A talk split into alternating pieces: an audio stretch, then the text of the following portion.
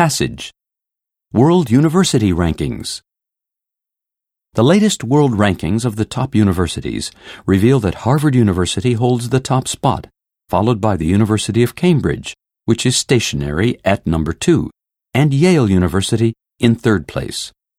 A star performer in recent years has been University College London, which has risen from 30th position to overtake Oxford University and hold fourth place.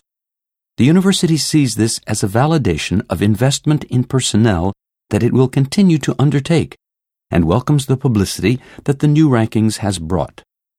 Oxford University, however, claims it is a victim of the ranking system and does not deserve to fall to fifth place. A spokesperson said, League table rankings vary, but Oxford University's position is surprising and debatable, given that Oxford came first in more than one category we are sure, moreover, that this slip in the rankings will be temporary.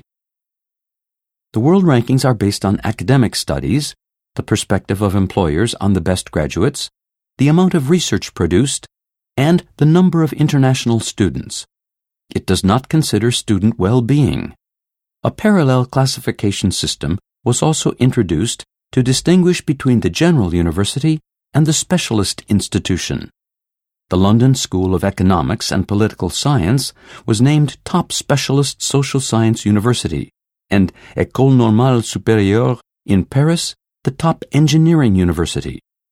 All the top 10 institutions scored between 95.9 and 100 points, so small variations made significant differences in ranking order. The table also reveals the advance of academia in Asia where universities are on the verge of challenging the Ivy League and Oxbridge.